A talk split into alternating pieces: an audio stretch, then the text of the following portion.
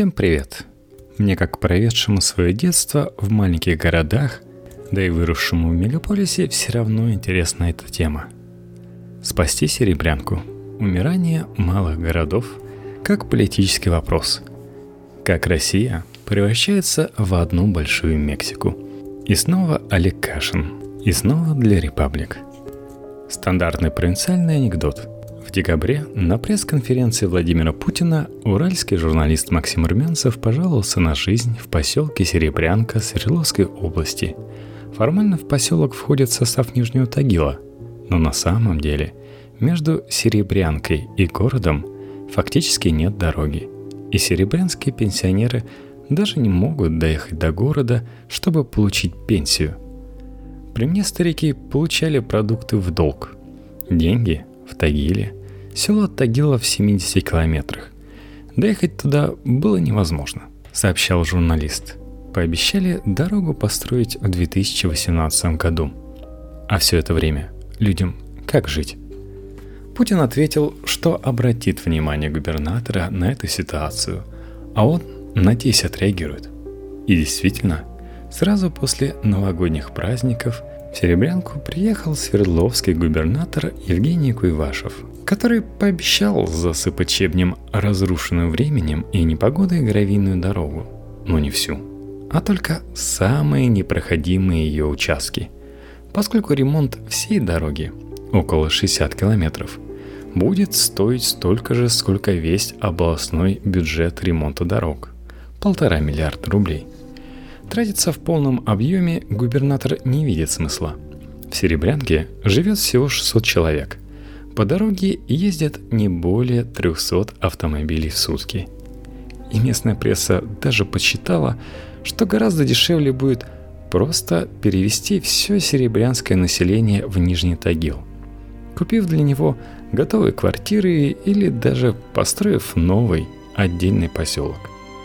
До такого, очевидно, не дойдет. Тагильские власти говорят, что планов по переселению Серебрянки у них нет. В конце концов, дорога, хоть и труднопроходимая, там все-таки есть. А в регионе и без того хватает мест, куда весной и осенью возят почту и еду вертолетами. Всех не переселишь. Серебрянка, как и сотни других уральских поселков и городков, основана в восемнадцатом веке как горный завод. Скучное наследие первой русской индустриализации. Интересное сегодня только краеведам, первый среди которых писатель Алексей Иванов, написавший о горнозаводской цивилизации несколько книг и снявший с Леонидом Парфеновым фильм «Хребет России». Грустное кино о зарастающих лесом ржавых обломках заводах и усадьбах заводчиков среди сногсшибательной красоты уральской природы. Даже не скажешь, что это материальное наследие обречено. Оно уже умерло. И если Серебрянку не расселят, она все равно прекратит свое существование самым естественным образом в течение нескольких десятилетий. И Куйвашев прав, что не хочет асфальтировать дорогу в никому не нужный поселок, чтобы и эта дорога лет через двадцать оказалась ведущей в никуда.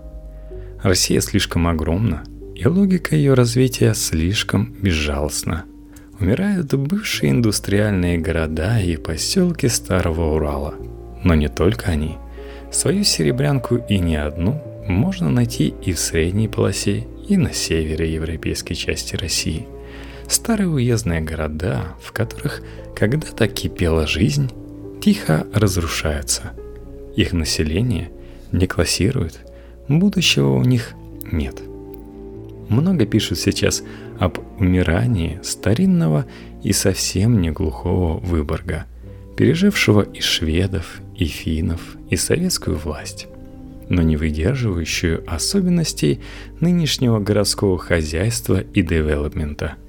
Новый калининградский губернатор, пока еще больше похожий на московского туриста, колесит по области, осматривая полуразрушенные, фактически уже несуществующие бывшие немецкие города, просуществовавшие по пятьсот-семьсот лет и разбираемые на кирпич прямо сейчас, в реальном времени. что-то наверняка можно было бы спасти. Но каждый раз возникает цифра, подобная Серебрянской. Полтора миллиарда, два, три миллиарда на одну только дорогу. И любой здравомыслящий государственный человек покрутит пальцем у виска. Нет, конечно, никто не станет тратиться на эти бессмысленные работы. Урбанисты, экономисты, социологи сформулируют эту бессмысленность подробнее и убедительнее. Да, если город не нужен, то он не нужен. Такова железная логика регионального развития. Ничего не попишешь. Уже на наших глазах при жизни нашего поколения Россия превращается в одну большую Мексику. Дикое поле с непропорционально огромным столичным мегаполисом, еще с поправкой на нашу огромность, несколько миллионников попроще, размазанных по тысячам километров пустоты, на обустройство которого силы денег у страны хватает, а на большее нет. Даже от Петербурга вполне ощутимо тянет леном. Таково, видимо, будущее огромного народа. Теснится в московских двадцати пятиэтажках, добираясь по пробкам или в переполненном метро к тем признакам цивилизации, которых никогда не будет ни в Серебрянке, ни в самом Нижнем Тагиле, относительно качественной медицине, школам, университетам, рабочим местам. Знак равенства между россиянином и москвичом когда-нибудь станет реальностью. Чем больше серебрянок будет списано в бесперспективность, тем больше жилых башен построят в Москве, Новой Москве и какой-нибудь еще самой Новой Москве. Жители самой большой страны мира, если они хотят жить по-человечески, вынуждены будут тесниться на небольшом пространстве между Волгой и Окой. Это неизбежность. Вернее так, о том, что умирание малых городов – это неизбежность, вам скажет любой урбанист. И в этом и заключается подвох. Потому что урбаниста об этом спрашивать не надо. И экономиста не надо, и архитектора. И даже лично Григория Ревзина тоже не надо спрашивать, неизбежность это или нет. Это не вопрос урбанистики и не вопрос экономики. Это политический, идеологический вопрос, идущий через запятую не с темами дискуссий в Институте Стрелка, а с темами выборов, судов, федерализма и прочих вещей, по поводу которых у нас принято митинговать или писать политические колонки. Нам какая страна нужна? С огромной Москвой и пустотой вокруг? Любители рассуждать о геополитике, о будущем Дальнего Востока, о Китае, о Трампе, об Украине, о России? У вас есть ответ на этот вопрос? Любая тема от боярышника до забайкальского криминального молодежного движения АУЕ упирается именно в это, в непрерывное сокращение пространства для человеческой жизни в России. Та же Серебрянка существовала двести пятьдесят лет. Это огромный срок по российским меркам. Мы вообще не представляем себе, какой может быть жизнь без Серебрянки.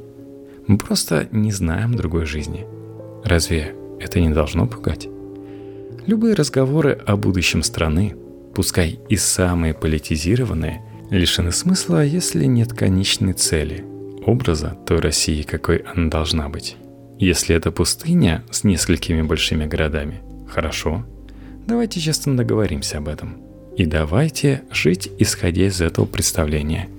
То есть, чтобы человек и в Серебрянке, и в Выборге понимал, через сколько лет ему придется переселяться на восемнадцатый этаж нового дома в Новой Москве. Или наоборот, чтобы он потерпел, пока строят дорогу, зато был уверен, что с дорогой в поселок придет жизнь, появятся предприятия, построят поликлинику и даже протянут железную дорогу и так далее.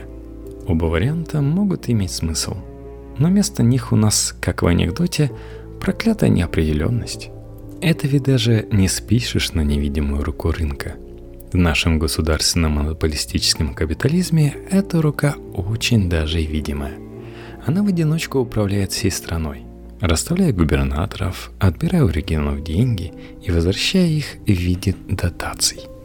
И какой бы твердой эта рука ни была, у нее не хватает физические возможности распоряжаться на пресс-конференциях по поводу каждой из тысячи серебрянок. В фарсовом виде повторяется драма советского госплана, который по замыслу должен был продумывать открытие каждого нового продмага и каждой новой парикмахерской в каждом райцентре.